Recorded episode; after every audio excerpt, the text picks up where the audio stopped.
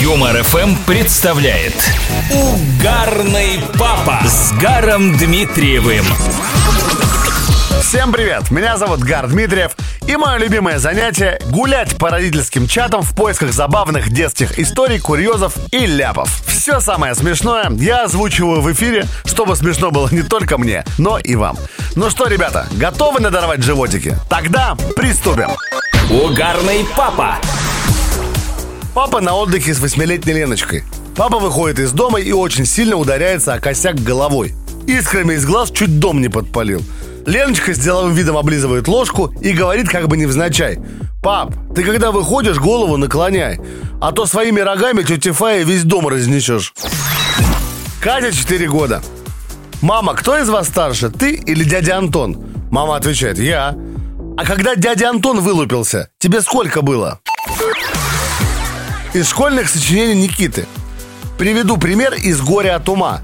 Названием своей поэмы Грибоедов как бы говорит своим читателям, что умничать не стоит. Шопен был единственный ребенок в многодетной семье. Чехов назвал произведение «Попрыгунья», показывая нам, что главная героиня прыгает с одного мужчины на другого. Угарный папа. Семья едет в машине домой. Дочке Ане семь лет. По радио заиграла песня, и вдруг Аня говорит: «Мам, представляешь, я только что думала про эту песню, и она заиграла. Наверное, я телепатель». Амина, восемь лет. Переходят с мамой дорогу, Амина спрашивает: «Мама, ты знаешь, как делают лежачий полицейский?» «Как?»